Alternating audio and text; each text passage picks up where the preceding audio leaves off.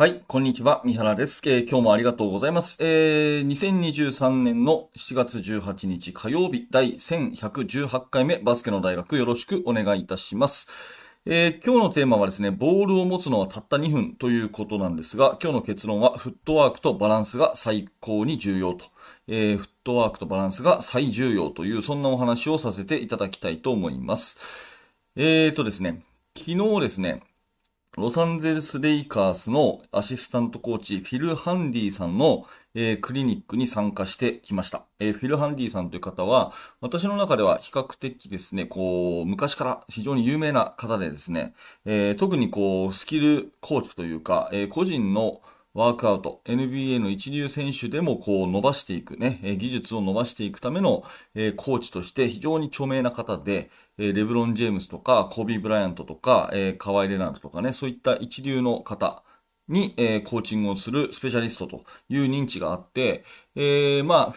ウィル・ハンディさんのインスタグラムとかですね、それから YouTube チャンネル、すごく人気のアカウントをお持ちで、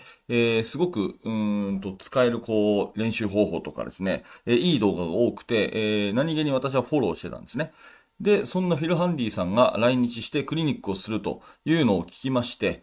これはぜひ行った方がいいなと思ってですね、参加をしました。昨日1日目で、実はこれ3日間通しで行われるやつでですね、今日、明日と3日間あるんですけれども、非常に楽しみにしていると。で、直接お会いというか、質問とかもね、させていただける機会もありまして、非常に近い距離で学ばせていただきまして、すごく有意義な会になり、今日も楽しみにしているというところなんですね。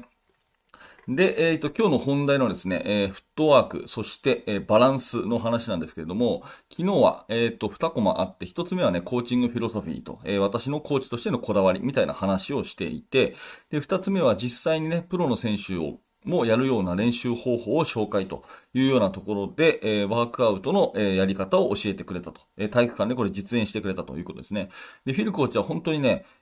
今でも現役選手ができるんじゃないかっていうぐらい、スキルが上手でですね、ドリブル、そしてパス、そういったものの手本になるのがね、本当にゲームスピードで動けるようなアクティブな方なんですね。その技術に惚れ惚れすると同時に、強く強くおっしゃっていたのが、とにかく私がコーチングする上で大事なことは2つであると。で、その1つはフットワーク。この1つはバランスだということを強く言われていました。で、姿勢を低くしろと、膝を曲げろというようなことは、日本でもですね、アメリカだろうがどこだろうが、とにかく昔から言われてきたことですよね。おそらく何十年前のバスケットボールの本を読んでも、膝をね、曲げましょう、腰を低くしましょうっていうことは書かれていたと思うし、大体バスケットボールの教科書の1ページ目にはね、パワーポジションとか、トリプルスレッドポジションとか、そういった低い姿勢で、いつでも走れる用意をするような姿勢を作っておくということが書かれていたんですが、2023年のこの現代バスケットボールのですね、しかも NBA ロサンゼルスレイカーズの最先端で教えているコーチがそれを言っているっていうところにやっぱり、価値があるというか、もうこれは真実だと思うんですね。フィルコーチは1対1であれば、オフェンスは突っ立ちがちだと。ね、突っ立ち棒になりがちだと。で、ディフェンスは低く構えてると。で、これでどうやってディフェンスを抜くんだっていう話をしていて、ドリブルのハンドリングの時とかは、腕じゃないと。シューティングするときも腕じゃないと。すべては足であるっていう話をされてました。面白かったのがですね、ハンドリング、ドリブルのスキルですね。例えば、自分の前でフロントチェンジ、ね、V の字にフロントチェンジしたりとか、レッグスルーしたりとかですね、ビハインドザバックしたりとか、ドリブルのダムつく練習ありますよね。あれをやるときに大事なのは姿勢であると。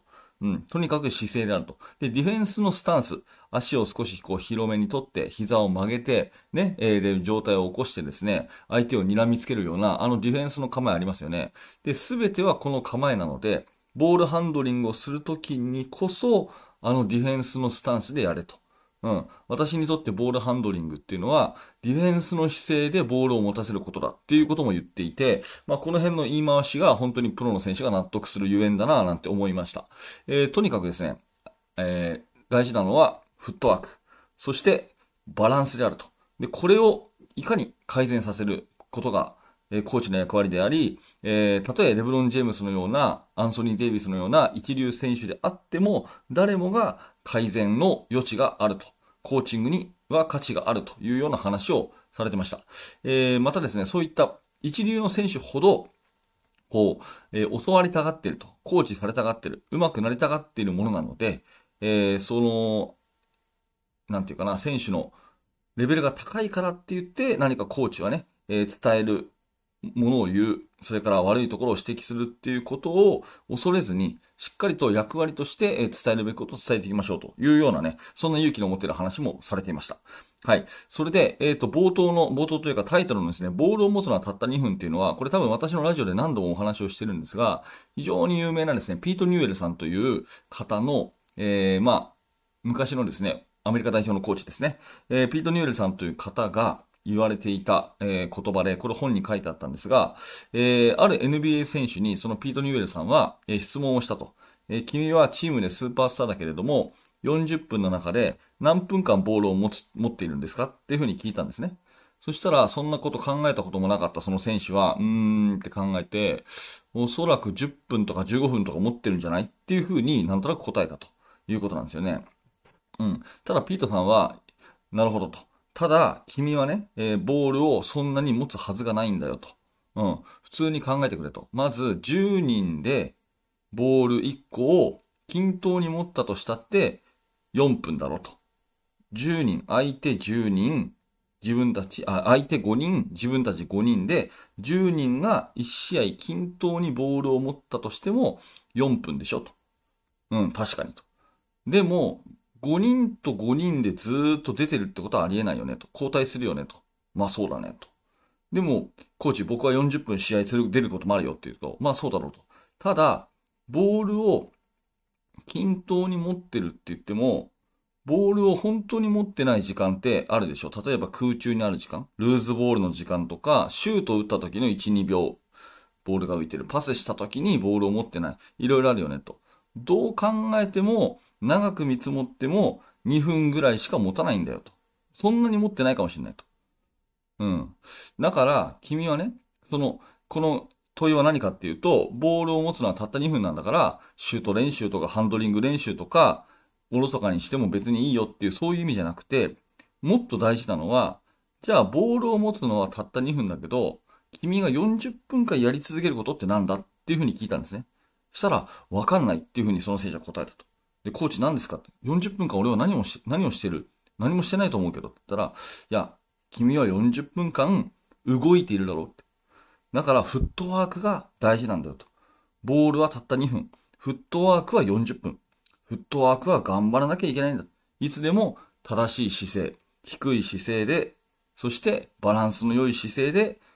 フットワークをやらなきゃいけないんだよっていうことを言い聞かせて、一流選手になるほどと思わせてですね、いわゆるきついフットワークをちゃんとやらせて、選手を上達させたというのがですね、ピート・ニューエルさんの本に書いてあって、これは本当に素晴らしい、こう、なんていうんですかね、アイデアかなと思いました。で、昨日のフィル・ファンディさんを見ても、まあ私の中では本当に現代版のピート・ニューエルっていうかですね、本当フットワークとバランスだって言われた時にこの話を頭によぎり、今日はラジオでそんな話をあなたと共有させていただいたということなんですね。とにかくバランス、そしてフットワーク。もうこの辺はバスケットボールの時代を超えた、性別、年代、国、地域関係ないバスケットボールの原則なのかなというふうにすら思いますので、今日練習とかね、今日試合って方はいないのかなわからないですけど、そういった、まあ子供たちのバスケットボールを見る機会があったらですね、そのボールの行方、シュートが入ったかどうかとかですね、ハンドリングがうまいかどうかとか、パスミスしたかどうかとかっていうボールの行方を目で追うだけでなく、ぜひ子供たちのフットワークとバランス。ここを見てみると、また新しい発見があるかもしれません。はい。ということで、今日のテーマは、ボールを持つのはたった2分というお話です。はい。ありがとうございました。今日この放送、ちょっとでも面白かったという方は、ぜひチャンネル登録をして、また明日の放送でお会いしましょう。毎日10分間バスケットボールの話をしております。最後にお知らせを2つさせてください。下の説明欄にメルマガの登録フォームあります。ぜひメルマガ登録していただき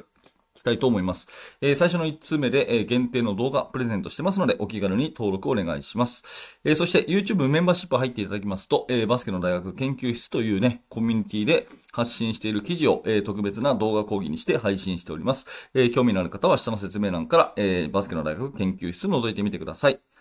はい、最後までありがとうございました。三原学でした。それではまた。